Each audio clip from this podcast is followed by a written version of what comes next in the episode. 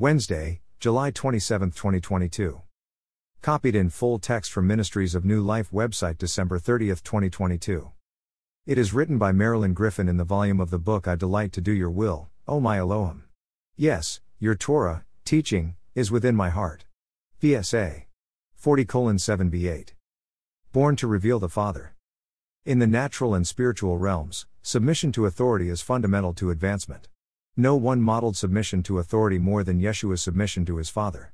During his earthly ministry, he stated, I have come down from heaven, not to do my own will but the will of him who sent me, John. six thirty-eight. When teaching kingdom principles, he emphasized the law/Torah teachings are eternal, and that he did not come to abolish the Torah but to fulfill, plerosi, it.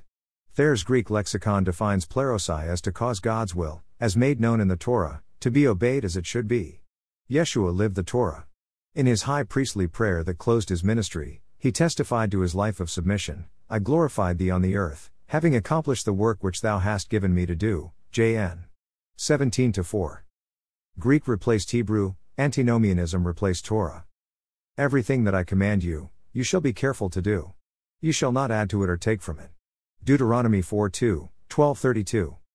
The Gentile influx began at Pentecost/Shavuot with Jewish apostles overseeing the Notzram followers of the Rabbi of Nazareth, Acts two forty-two. After the death of the Jewish apostles in the latter part of the first century, Gentile converts assumed leadership over the Ecclesia. Note, the word church does not appear in the Greek. They viewed the destruction of the temple and persecution of the Jews as signs that Adonai was finished with his chosen people. They moved the centers of worship from Jerusalem to Alexandria, Rome, and Antioch.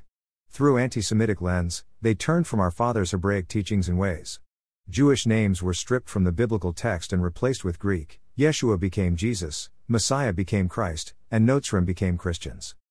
The early Gentile leaders loved Jesus/Yeshua, even giving their lives for him under Roman persecution, yet they left Yeshua's first love, the Torah, Revelation two four. With the void of Jewish leadership, the evil one seized the opportunity to spawn his deceptive plot through the new Gentile leaders. Christianity was birthed out of antisemitism and antinomianism. Anti-Torah teaching that began at Ephesus, Rev. two, took root and spread rapidly on a global scale. The results are seen in Yeshua's exhortations to the seven epistles of Revelation two to three. Century by century the antinomian deception produced spiritual scales on the eyes of early Gentile fathers and Christendom at large to this day. Through Christianity, Satan visualized his dream, the annihilation of the Jewish people. Two witnesses testify to Christianity's culpability in the heinous crimes of the Inquisitions, Crusades and virulent anti-Semitic writings that led to the Holocaust/Shoah catastrophe. The Jewish people and the historical record are the two witnesses on earth that await the verdict of righteous judgment from the courts of heaven. Establishing supremacy of authority, voice and text. Authority of voice, Eternal One. Adonai, highest voice of authority. Scripture and all creation establish that the highest voice of authority is Adonai's, our Father in heaven. All things originate with him who is supremacy over all things.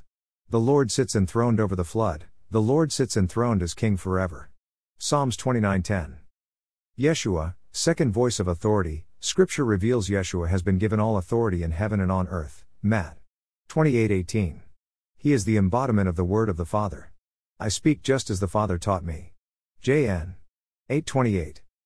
Prophets, third voice of authority. The words of the prophets are recorded in the Nevi'im, the second section of Tanakh, Ad. The prophets spoke as the Holy Spirit overshadowed them. Second Peter one twenty-one. Apostles, fourth voice of authority. The Apostle Paul instructed in F. two twenty that the prophets and apostles are the foundation of the temple that is being built with Yeshua as the chief cornerstone. All subsequent doctrines must align. Authority of text, Ta, Na, Kh. Torah, highest text of authority. At Mount Sinai the Eternal One spoke mouth to mouth to Moses, giving him the Torah, the first five books of Scripture. His finger engraved the Ten Commandments on tablets of stone. Through the centuries Jewish scribes and professional copiers diligently watched over the biblical text. Nevi'im, second text of authority. The prophets/Nevi'im are second in textual authority. The Nevi'im is the second section in the Tanakh/At/Jewish scriptures. Ketuvim, third text of authority. The Psalms, Proverbs, and other writings of the Tanakh/At are the next textual authority and the third portion of the Jewish scriptures. Second Timothy three sixteen. Brit Hadashah/New Testament. The apostles never knew their letters would be canonized. Since they were Torah observant, they would have insisted the N T should stand on the foundation of the Tanakh for proper alignment and exegesis. Mal three to six, Heb thirteen to eight. Christian error, reversing supremacy of authority. Authority of voice. In Christian thought and practice, the Apostle Paul's writings often take precedence over the Torah/Tanakh, our Father and Yeshua's words. Scholars attribute the initial error to the early Gentile fathers' teachings, fostered to our present time through Christian seminaries and unquestioned traditions. Authority of text. A primary error occurs when the New Testament is made to stand alone without placing it on the proper foundation, the Tanakh, Ad. Christian and Jewish scholars, Rev. William Morford, Doctor David Friedman, Andrew Roth, and Avi Ben Mordecai are a few who are addressing Christianity's misplaced textual authority.